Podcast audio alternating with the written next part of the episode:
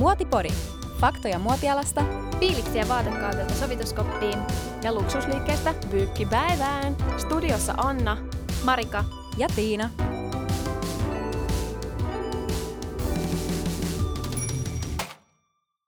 Second hand markkina on TradeUpin, eli tämmöisen jenkki second hand kauppa-alustan mukaan lähes tuplaantumassa viidessä vuodessa. Eli 2019 se on ollut 28 miljardia ja ennuste on, että se kasvaisi 64 miljardiin vuoteen 2024 mennessä. Oho, Eli, wow. Joo. Eli melkoinen, melkoinen kasvu. Viime vuosi oli siitäkin, siinäkin mielessä kiinnostava, että sitten taas niin kuin perinteisen äm, muotimarkkinan myynti romahti jopa ää, huhtikuussa, kun tämä pandemia otti vallan. Ja jopa 79 prosenttia. Eli kun on tapahtunut näin, että second hand myynti kasvaa, uusien tuotteiden myynti on romahtanut, niin tämä tulee mahdollisesti vaikuttamaan siihen, että kun me ostetaan sit uutta, niin me tarkastellaan enemmän sitä, että mitä me ostetaan. Onko se, koska me niin kuluttajat opitaan, että, että mitkä myy, millaiset tuotteet, niin, niin meidän kannattaa ehkä se ottaa uudeksi kriteeriksi siellä hankinnassa. Mietittekö te itse, kun te ostatte uusia vaatteita, niiden mahdollista jälleenmyyntiarvoa? Kyllä mä huomaan vieläkin useammin ehkä miettiväni sitä. Ja erityisesti tämmöisissä, mitä ehkä, etenkin mietitään vaatteita ja jalkineita ja asusteita, niin mitä on helpompi huolta ja mitkä pysyy, mistä mä tiedän, että mitkä pysyy hyvänä pidempään. Eli just jos mä ostan vaikka päällysvaatteita, laukkuja, jalkineita, niin mä mietin sitä, että jossain vaiheessa, jos mä haluan päästä eroon näistä, niin onko niillä jälleen myyntiarvoa. Hmm. Ja jälleenmyyntiarvoonhan vaikuttaa monet tekijät, eli muun muassa brändi. Tietyt brändit myyvät toisia enemmän. Ää, se, että miten, miten se kestää, eli kuinka laadukas se tuote on, kestääkö se kulutusta, että se on sitten vielä kunnossa sille uudelle kierrokselle. Ja ajattomuus, eli, eli sopiiko se sitten vielä seuraavana tai sitä seuraavana tai kymmenen vuosien päästä öm, jotenkin ajankuvaan. Tuleeko teillä muita faktoreita mieleen? No ehkä kans vähän ehkä jopa vastakkainen ajattelu tuohon um, tohon ajattomuuteen. Niin tietysti just ajattomat kappaleet on silleen pitkällä aikajänteellä, mutta jos mietitään vähän lyhyempää aikajännettä, niin sitten tietysti tämmöiset tietyt trendit tai myös niin kuin ehkä megatrendit ja muutokset ostokäyttäytymisessä tai, tai muutenkin maailman muutokset, niin se, että osaa tunnistaa ja tiedostaa niitä, että mitkä, mitkä vaatekappaleet tulisi myymään vaikka vielä parinkin vuoden päästä. Hmm. Kyllä, ja oikeastaan noihin vielä se, että jos noin on ikään kuin kunnossa, että ne on ajattomia ja muuta, että se brändi on kohdallaan ja vielä trendikästä, niin sitten tietysti myöskin se hyvin konkreettinen, eli niiden vaatteiden huolto, säilytys. Eli vaikka jos ajattelee sit huoltonäkökulmasta, niin näissä vaatteissahan on itsessään hyvin tarkasti ohjeita, vaikka pesuohjeita, käyttöohjeita, materiaaleista tietoa. Ja niitä ei kandeen leikkaa, vaikka tekisi mieli, ne, niin kuin miten on nämä ohjelaput sun muut, koska sitten taas siinä niin kuin jälleenmyyntinäkökulmassa se on sille ostajalle kiinnostavaa, että se tietää sen ja voi mahdollisesti myös myydä sitä sen sama, niin, niin kuin huoltaa sitä vaatetta siinä samasta näkökulmasta. Ja sitten taas erilaisista materiaaleistahan löytyy tosi paljon vaikka googlettaessa tarkemmin tietoa, jos haluaa perehtyä vielä tarkemmin, että hei vitsi, miten tämä joku tietty villa pitää nyt, että, että se pysyy mahdollisimman hyvänä. Ja sitten taas siitä säilytyksestä, niin kaikista varmaan helpoin ja yleisinkin tapa äm, kun sä huomaat, että hei, että nyt mä en välttämättä käytä tätä vaatetta nyt niin paljon, niin on se, teikö vetää sieltä kaapista se ikäkassi ja sulla on ne käyttämättömät vaatteet sinne ja viedä varastoon. Öm, ehkä vähän niin kuin jättää vielä auki, että mä käyttää näitä vai ehkä mä vien nämä joskus kirppikselle, kun on sen aika. Öm, mutta ne jää sinne aika helposti huomaamatta ja sitten jos ajatellaan, että on joku tyyli ulkovarasto, niin ne olosuhteet ei ole yhtään suotuisat sille, että se vaate oikeasti säilyisi hyvänä. Eli varmaan tässä niin jälleenmyyntinäkökulmasta parasta oli se, että sä myyt ne vaatteet mahdollisimman pian sen jälkeen, kun sä tajuut, että sä et välttämättä tule sitä enää käyttää. Ja sitten siinä tapauksessa ihan vaan niin kuin vaatteen peseminen, silitys ja että pistät sen heti niihin myyntikanaville. Että sun ei tarvitse enää niin miettiä sitä säilytystäkään ja että se vie sun kaapista tilaa ja sun muuta. Ja sitten myöskin se, että sit ikään kuin tulee semmoinen arjessa kuin joku tiskaus, että niinku, et tämä on vaan niinku osa tätä vaatteen elinkaarta, että, että sitten sä pistät sen sinne ja sitten se on myös ohi versus sit se, että sä kasaat sinne varastoon ihan jäätävästi kamaa ja se tuntuu ylitsepääsemättömältä ees enää alkaa myymään niin paljon ja ottaa ne kaikki huomioon, mitä siihen liittyy. Kyllä, ja itse asiassa ihan sairaan hyviä pointteja, ja tuli mieleeni tuosta tarina omasta elämästä viikko sitten, kun ää, päätin, että nyt on se päivä, kun mä haen sieltä ne Ikea-kassit sieltä kellarista ja laitan ne vihdoin jonnekin myyntialustalle. Ja lähdin hakemaan, siellä oli ehkä sellainen säkillinen munkamaa ja seitsemän säkillistä avopuolisoni vaatteita. Ja hän oli ajatellut, että siellä on varmaan joku kaksi ehkä. No, se yllätti se määrä meidät molemmat. Ää, ja itse asiassa lopulta niistä lähti neljä säkillistä Uffille. Niin. Tämä on nyt tämmöinen häpeä tarina, mutta tota... niin, mutta sitten helposti tulee sitten semmoinen, että okei, okei, nyt näitä on niin paljon, ei vaan jaksa, ei ole aikaa, ei kykene, nyt Just vaan nää johonkin. Ja Jep. sit sä itse myös menetät siinä sitä periaatteessa fyffeä ihan, että... Mm. Ja tietystihän tässä on myös poikkeuksia, esimerkkeinä vaikka joku vaikka joku Lakoste, Burberry tai vaikka unikkokuosiset Marimekon tuotteet, jotka on niin kuin joskus äm, ollut, tai ihan kuin, että, ni, että niissä kannattaa miettiä, että milloin sä saat niistä sen parhaan myyntihinnan. Vaikka joku unikkokuosikin oli semmoinen, että se oli varmaan kymmenen vuotta semmoinen niin todellakin no-no juttu, kunnes se tuli taas isoon muotiin ja niitä haettiin kissoja ja koirien kanssa tuolta kirppiksiltä. Toi on ihan totta. Ja tohon ehkä just menee ne silleen, että miten just seuraa vaikka niitä trendisyklejä ja mm. minkälaisia megatrendejä on, että milloin ne 90-luvun vaatteet kannattaisi oikeasti myydä tai, tai milloin ne uh, tietyt kappaleet kannattaa myydä. Just Kyllä. toi. Mutta sitten joutuuksin siihen ikävään kierteeseen, että pidän nämä kaikki, niin. koska koskaan ei Kyllä. tiedä, milloin on oikea mm, hetki. Ja sitten sulla on siellä kellarissa ne. Se on vaikea ennustaa. Niin. Se on tosi ehkä se kande niiden kohdalla, jotka on oikeasti sulle itsellekin ollut vaikka niitä kalleimpia hankintoja, tai että missä on oikeasti parhaat materiaalit myöskin vaikka sen säilyttämisen kannalta. Kyllä. Millaisesta käytetystä vaatteesta te olette itse valmiita maksamaan? Mulla on aika lailla kuin sesonkivaatteet esimerkiksi. Tietynlaisia vaikka urheiluvaatteet. Mä muistan, mä aloitin pyöräilyharrastuksen, niin kun tietää, että ensinnäkin uutena nää, niihin kyllä saa sitten investoitua kanssa aika paljon, niin sitten se on vaan fiksumpaa ostaa niitä vaikka käytettynä ja testaa sitä lajia. Tai sitten vai, niin, tämmöiset aika sesonkin. Hmm. Mulle taas sitten second hand on viime aikoina kasvanut niinku ehkä semmoiksi peruspilariksi mun omassa niinku vaate ostokäyttäytymisessä. Että mulla on tapana, jos mä tiedän, että mä tarviin jotain tai mä haluan jonkun tietyn tyylisen vaatteen tai asusteen, niin mä aina heti ekana katon second hand plätät. Eli se on se mun go-to. Eli ennen kuin mä alan katsoa jotain brändiä, keneltä sen voisi löytää, niin mä katon second handina. Eli mä ostan kyllä niin kuin, kaiken näköisiä vaatteita second handina. Joo, mulla itse asiassa aika sama nykyään, että aina, oikeastaan myös muissa asioissa kuin vaatteissa, mutta jos mä haluan jotain uutta, niin aika usein tulee katsottua kyllä second hand markkinapaikat ensin. Ja tässä tullaankin itse asiassa siihen, että kun niitä alustoja on niin paljon nykyään, ja et, jos etit jotain tietynlaista, niin se on melkoinen duuni. Ja mä olin niin iloinen, kun mä löysin mm-hmm. uutisen, kun tämä äh, Helluuksin perustaja Liisa Jokinen on perustanut tällaisen alustan kuin Gem, Gem äh, Nykissä, jossa kootaan eri myyntialustojen tuotteita yhteen. Mä en vielä niin kuin, ehtinyt käyttämään sitä, mutta tämä oli ilahduttava, ilahduttava u- uutinen. Muutenkin Liisa Jokinen on mielenkiintoinen hahmo ja tosi siisti tyyppi, niin ihan mahtavaa, että hän on perustanut tämmöisen. Ei vitsi, toi on ihan parasta, koska mä oon just tuskaillut ton kanssa, että mä oon niinku, en tykkää sit ideologiasta, että on niinku sillä ostajalle tai myyjälle tehdään se hankalaksi, että sulla pitää olla monta eri sovellusta ja monta eri paikkaa, missä sä päivität sen niin kuin vaatteen tietoja, että onko se nyt myyty vai ei ja muuta vastaavaa, niin hei, ihan hu- huippuuutinen.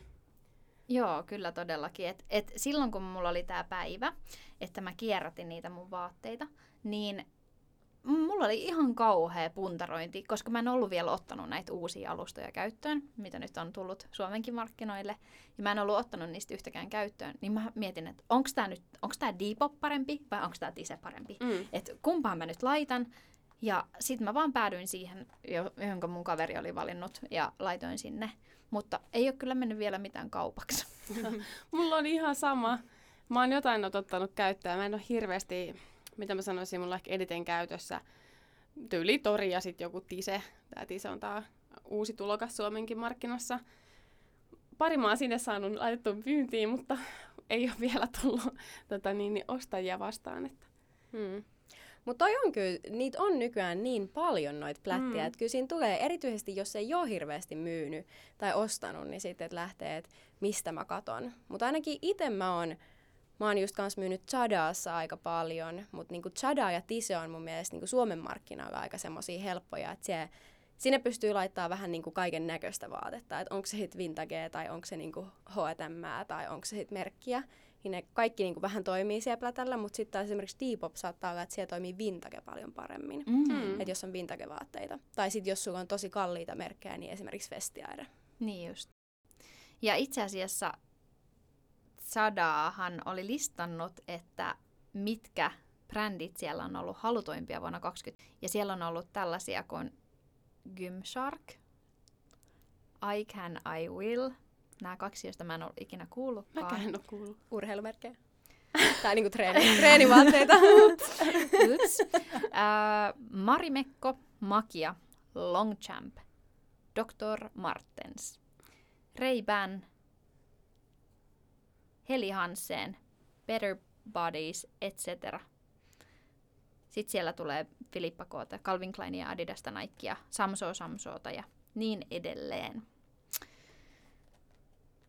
Aika kiinnostava listaus. Tuossa niin näkee, näkee aika hyvin, että mitä ehkä tuolla alustalla kannattaa lähteä myymään. Mm. Joo, siis mun mielestä on tosi, tosi kiva ja tosi mielenkiintoista, että nämä plätät on kans lähtenyt julkaisemaan paljon enemmän nykypäivänä, että mitä siellä oikeasti myy ihmiset ja mitä ihmiset ostaa. Koska toihan myös antaa osviittaa siinä, että jos haluaa itse miettiä niin kuin omissa, omasta vaatekaapista, mitä haluaisi tällä hetkellä myydä, niin onko vaikka jotain noita merkkejä, niin nythän ne kannattaisi ehkä laittaa myyntiin. Itse asiassa ThreadUp oli myös listannut myydyimpiä kategorioita.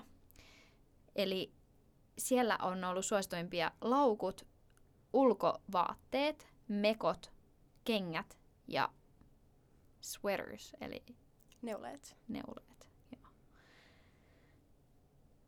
Toi kyllä ainakin korreloi sen kanssa, mitä mä oon itse myynyt. Että kyllä niin kun helpoiten myytävät tuotteet, jos ei kato ehkä niin kuin brändituotteita, mutta muutenkin yleisesti, niin kyllä takit, kengät, laukut menee kaikista helpoiten ja nopeiten. Musta tuntuu hassulta toi kengät, kun mä en ikinä ostaisi kä- kä- käytettyjä kenkiä, koska nehän niinku muotoutuu sille käyttäjälle itselleen ja et sit periaatteessa ne ei sovi sun kenkään tai niinku jalan muotoon. Hmm. No itse asiassa mulla tulee mieleen esimerkki, kun mä oon myynyt jotkut mun Martenseenit, ja niissähän on aika usein tällainen, että jos sä ostat vähän liian pienet vahingossa, niin sitten ne vaan on tuskaa. Ja jos sä ostat just vähän liian, tai silleen, että ne kannattaa ostaa napakoina, niin silloin, silloin ne muotoutuu just täydellisiksi. Mm. Mutta yhdet mulla oli sitten jotkut vegaaninahkasti, jotka ei muotoutunutkaan, niin mun oli pakko myydä ne. Eli ne oli lähes käyttämättömät, että se oli vaan niinku sit koon puolesta ehkä huono ostos. Mutta muuten vähän enemmän käytettyjäkin kenkiä myynyt ja saanut niistä itse asiassa parhaat tuotot myöskin. Joo, Et niinku merkkikenkiä ja sitten niin. Mm. Dr. Martensenit kannattaa myydä kalliokierrättäessä. Mua nauratti, kun mä katsoin aikuiset, ja, aikuiset sarjaa, ja siinä, oli kuva, siellä, siinä kuvataan tämmöisiä kalliolaisia nuoria, ja sitten kahvilassa oli kuvattu tämmöinen, missä kaikilla on Martensenit jalassa, niin se kuvaa mun mielestä hyvin. Et siellä kyllä saa myytyn. Eli siinä sait yhdistänyt hyvin tämän, että mikä tuote kannattaa myydä missä myyntikanavassa. Kyllä. Melkeinpä niin kuin, no siis se oli varmaan paras niin kuin, Mm. tuotto, mitä on saanut. Mm. Me ollaan nyt puhuttu vähän jo noista, tota, millaisia esimerkiksi eri alustat kertoo vinkkejä niin kuin siellä kyseisellä alustalla myymiseen. Onko teillä vielä jotain vinkkejä, mitä te haluaisitte jakaa, kun myydään? Joo. Siis äm, mä jostain luin just siitä, että, että mitkä niinku kiinnostaa ns. ostajan näkökulmasta. Eniten niin on just se tuotteen ikä, kunto, mitat, sijainti.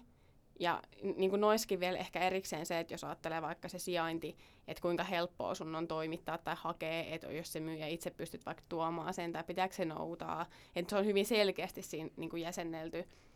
Ja sitten tota, äm, tietysti myöskin siihen niin kuin ilmoituksen kandeen satsaa, että just ne hyvät kuvat otettu mahdollisesti luonnonvalossa ja sitten niin eri näkökulmista. Nämä niin kuin tuntuu ehkä silleen, että no, et, to, et, tosi simppeleitä juttuja, mutta sitten jos niitä ei ota huomioon, niin se voi myöskin vaikuttaa siihen, niin kuin, että miten se menee. Ja yksi, mikä saattaa olla äm, hassua, niin jostain hinnoittelun, näkö, vaikka hinnoittelussakin se, että, että se ei ole liian alhainen hinta, koska se voi herättää epäluottamusta. Et siinä, missä myös uuden tuotteen ostamisessa, niin epäloogiselta kuin se kuulostaakin, niin se liian alhainen hinta voi herättää semmoisen, että hei, onko tässä joku juttu nyt vialla. Eli vähän niin kuin tsekataan, niin että et miten nämä tämän tyyliset tuotteet menee tällä hetkellä muuten, tai mikä sen alkuperäinen hinta on, ja sitten jotain vähän sen alta. Ja sitten just niin kuin, mitä puhuttiin aikaisemminkin, vaikka vähän sitä niin kuin sesonkiajattelua, ettei niitä talvivaatteet myy kesällä, vaan et ehkä vähän ennen kuin se alkaa taas perus niin kuin, mm. kausi. Niin, eli silloin kun ihmiset niitä saattaa tarvitakin. Mm. Joo. Ja toi oli muuten ihan hyvä pointti myös, että on kannattaa vertailla niin kuin, mihin hintaan muut myy ehkä vastaavia tuotteita, ettei sitten yli- tai alihinnoittele niitä. Jep. Ja toi on myös tosi, tosi hyvä pointti, minkä Anna toit noista niin kuin kuvakulmista ja semmoista, koska mä ö, etenkin shoppailen aika paljon Chadaassa ja mä oon siellä huomannut, että monesti se ehkä jopa niin kun, myyjänä unohtuu, että se ostaja ei ole nähnyt tätä mm. livenä tätä tuotetta, niin se on tosi vaikea nähdä vaikka farkuista, että jos niitä ei ole kuvattu päällä, niin onko se suora lahja vai onko se levenevä lahja. Tai tämmöisiä tosi niin kuin, pieniä asioita, mutta mitkä on sille ostajalle aika tärkeitä. Kyllä, ja et se ei ole nähnyt sitä tuotetta semmoisena, mitä se on ollut siellä kivijalkaliikkeessä, kun sä oot ostanut sen, koska eri brändithän käyttää siihen, tai niin kuin satsaa siihen tosi paljon, äm, että miltä se näyttää se tuote siellä kaupassa, minkälaisia mainoskuvia ne käyttää, mitä malleja ne käyttää, että ne ikään kuin myy sen ajatuksen sulle tästä. Mm. Niin sitten periaatteessa toi enemmänkin sitten se sen markkinointi tulee sitten sulle itselle, mutta mihin pystyy just tuommoisilla kuvakulmilla ja valoisuuksilla mm. vaikuttaa.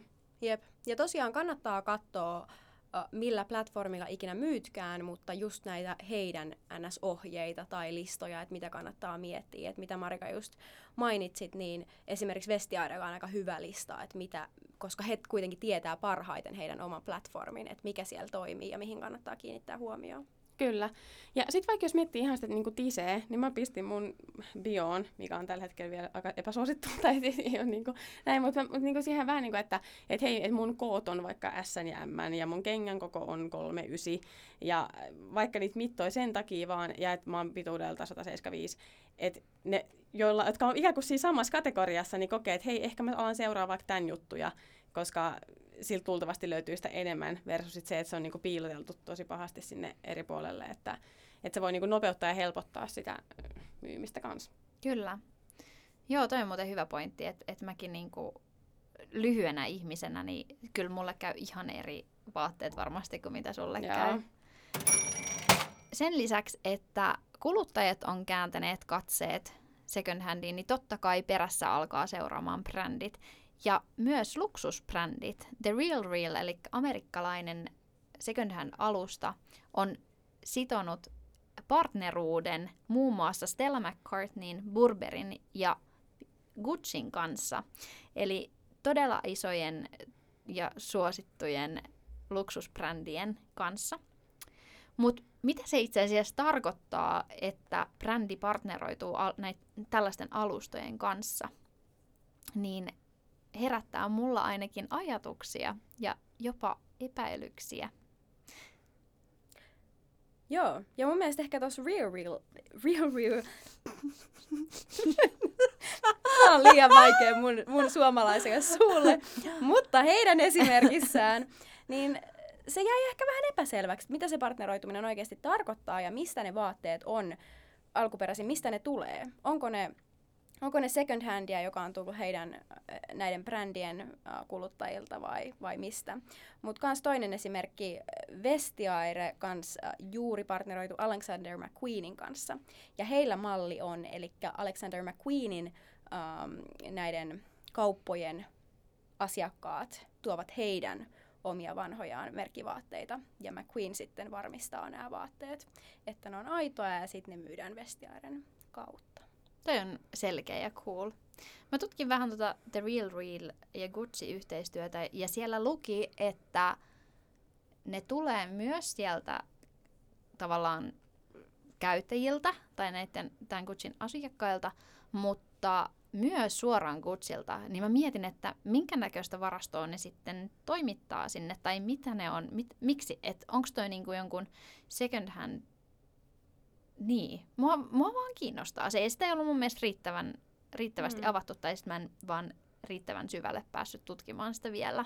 Mutta pitää pitää silmät auki myös siinä, että jos brändit, olkoon huippubrändejä tai pienempiä, jos ne partneroituu second hand alusteen kanssa, niin mikä siinä on takana? Onko siinä se, että halutaan osallistua tähän markkinaan, mikä on kasvava, kasvava houkutteleva ja todellakin niin kuin sinne menee rahaa tällä hetkellä.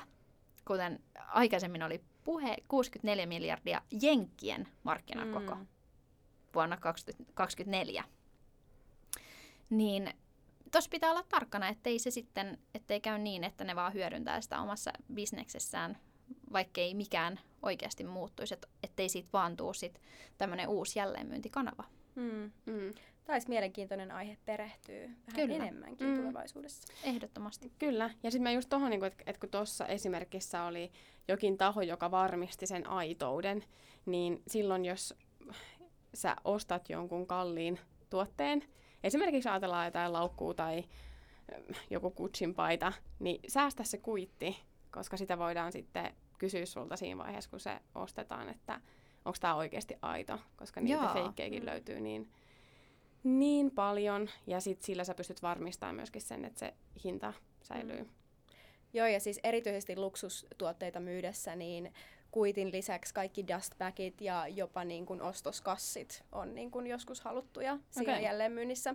Mutta se on itse asiassa tosi kiva näissä uusissa platformeissa, kuten vaikka Vestiarissa ja, ja Real, Realissä, että, ähm, että he varmistaa sen ennen kuin se mm. sitten lähetetään kuluttajalle. Että vaikka se kuitti olisikin kadonnut, niin heillä on sitten ihmisiä, ketkä pystyy varmistamaan sen, että ostaja varmasti saa aidon Kyllä, tuotteen. Jo. Ja se on usein näissä alu- alustoissa se etu. Eli sun ei tarvitse ottaa sitä riskiä itselle, vaan ne tavallaan vakuuttaa sen, että, näissä, että nämä kaupat on turvalliset. Sekä niin kuin rahan välityksessä, mm. riippuen alustasta, rahan välityksessä, mutta esimerkiksi Zadalla on tämä postituspalvelu. Eikö niillä ole joku sellainen? Joo, eli se toimii just niin, että Chadaa vähän niin kuin varmistaa siinä välissä, että sieltä ei just tuu vaikka feikkituotetta tai, tai että sitä ei ikinä lähetetä. Eli ne rahat siirtyy ainoastaan vasta kaupan jälkeen sille myyjälle. Sen lisäksi on nyt edelläkävijä tämmöiset brändit ottaneet tuotteita takaisin asiakkailtaan ja tarjonneet erilaisilla malleilla lahjakortteja. Ja brändi, näitä brändejä on muun muassa Patagonia, Levis ja Suomessa esimerkiksi Arela. Ja tämä on mun mielestä tosi tosi siisti. Että tavallaan myöskin kertoo siitä, että kuinka paljon se brändi itse luottaa niiden omien tuotteidensa kestävyyteen. Että ne on valmiit mm. ottamaan niitä takaisin ja ne luottaa sinne, että ne on kunnossa tulemaan takaisin. O- ota, eli, eli siis silleen, että jos sä viet niiden vanhan vaatteen takaisin, niin sä saat sieltä lahjakortin? Vai? Joo, eli jos, sä oot, jos sulla on vanhat levikset mm. ja ne on ehjät, sä voit viedä ne leviksen myymälään ja sä saat lahjakortin niistä. Aa. Kyllä. Ja se lahjakortti on sen arvoinen kuin mikä sun se takaisin tuoma tuote on. Eli mm. millä ne myy sen. Yeah. Mikä on tosi kiinnostavaa. Tosin se sitten ohjautuu suoraan sinne uusiin tuotteisiin. Niin. Paitsi esimerkiksi Patagonialla sä voit käyttää sen myös niihin käytettyihin tuotteisiin. Mm. Eli silloin se niin kuin, alkaa olla aika puhtaasti sitä kiertotaloutta. Kiinnostavaa. Joo. Mutta tämä on tosi kans mielenkiintoinen siinä, että sit sun ei tarvi enää kuluttajana miettiä sitä jälleenmyyntiä tai sitä, että millä platformilla tai onko tällä arvoa, vaan se brändi itse tuo sen siihen mukaan siihen ostokokemukseen ja ostopäätökseen, että, että tällä muuten on myös arvoa sen jälkeen, kun sitä on käytetty jonkun aikaa. Just Joo, näin. Tämä on tosi helppo kyllä. Ja erityisesti tällaisille uskollisille asiakkaille, tähän on ihana konsepti siinä mielessä, että jos se joka tapauksessa haluaisit ostaa tältä sun suosikkibrändiltä uudestaan jotain Mm. mm. tuotteita, ja ehkä on joku malli, mikä ei vaikka enää istu sulle, koska me ihmiset muutumme kooltamme, tai sitten vaan ei ole tullut käytettyä, niin että sä voit saada siitä vähän niin kuin sen pullopantin Mm. takaisin. Kyllä. Mutta ketkäs tätä, tätä tota second hand markkinaa sitten kasvattaa, niin sehän on sukupolvi Z. Ja mä olen sukupolvi Zetan fani. Itse milleniaalina ihailen sukupolvea, joka meitä seuraa. Öö, Ehdottomasti. kaikin puolin meininki on niin cool. Sille Uffin uuden malliston, tai mikä se uusi, uudet tuotteet päivä, niin Maanantai? Siellä on niin tyylikkäitä nuoria ihmisiä, joita ei voi muuta kuin ihailla. Ja ne on, ne on niinku selkeästi edelläkävijöitä tässä second hand bisneksessä. Ja se on tuleva niinku, ostovoima, joten sekin on niinku hyvä merkki siitä, että mihin ollaan menossa. Mm. Ja mulla on tästä niinku hyvin lähellä olevia esimerkkejä, nimittäin mulla on siis perhepiirissä parikin kappaletta sellaisia, ja toinen niistä on itse asiassa mun veljen poika, joka tota, äm, tällä hetkellä koronan aikana on tehnyt sitä, että on nostanut käytettynä kenkiä ja huoltanut ne, pistänyt uuteen uskoon, ehkä just noudattanut näitä, että katsonut kuvakulmia ja valotuksia, myynyt ne eteenpäin ja vetänyt siitä välistä ja tienannut siitä niinku yli pari tonnia. Eli niinku toi tuntuu ihan hullulta, että se on niinku jälleenmy- se on ikään kuin jälleenmyynnin jälleenmyymistä. Ja sitten toinen taas on se, että mun siskon tyttö tuli käymään tuossa yksi viikonloppu mun luona ja sitten mä olin silleen, että hei, okei, mitä sä haluat nyt tehdä Helsingissä? Mä, od- mä odotin, että sieltä tulee jotain ihan öväriä. Se on silleen, no mä haluaisin käydä tuolla Uffin euron päivillä. Ja mä olin se, että wow. et, Ihan mieletöntä. Ton second hand markkinan lisäksi toinen, mikä taas liittyy vahvasti tähän, että et kun siellä on isoin niin asiakaskunta on se sukupolvi Z, niin tämä sama sukupolvi vaikuttaa siltä, että he ovat niin kuin uusi asiakaskunta hyperluksukselle. Tammikuussa oli mielenkiintoinen juttu Hesarissa, jos kerrottiin siitä, että nuoret havittelee hyperluksusta ja jotenkin ajattelisin, että itsellänikään ei ole siihen ihan tosta noin vaan varaa. Mutta esimerkiksi helsinkiläinen Vendi Kasongo 17V sanoo käyttävänsä kuukaudessa jopa 2000 euroa vaatteisiin.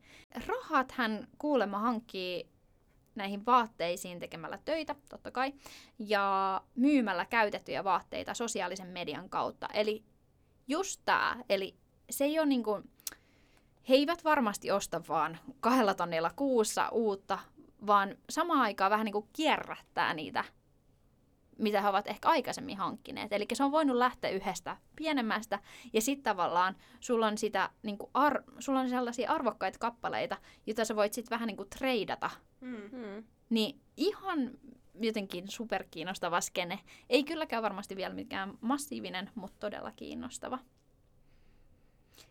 Ja tästä päästäänkin meidän viimeiseen kysymykseen. Eli onko merkkilaukku sijoitus klassikko? mm, Tiina, sä olit itse asiassa kirjoittanut tästä blogin. Kyllä, joo. Mä itse asiassa just ton samaisen Hesarin artikkelin jälkeen jäin pohtimaan tätä omani pääni sisällä, että, että voiko se oikeasti olla sijoitus, ja sitten lähdin kirjoittamaan blogia. Mä siis lähtökohtaisesti, jos puhutaan sijoituksesta, kuten suuri kansa ymmärtää sijoitussanan, niin merkkilaukku ei ole sijoitus. Se ei ole joku, se ei ole sama kuin sä laitat indeksirahastoon Mm. sun Että et rahoja. lähtisi aloittavalle sijoittajalle niin kuin sanoa, että hei unohan noin rahastot ja ETFt, vaan hei panosta näihin Gucci, Gucci, Gucci. En sanoisi, kyllä mä Joo. vielä niin ohjaisin sinne Nordnettiin.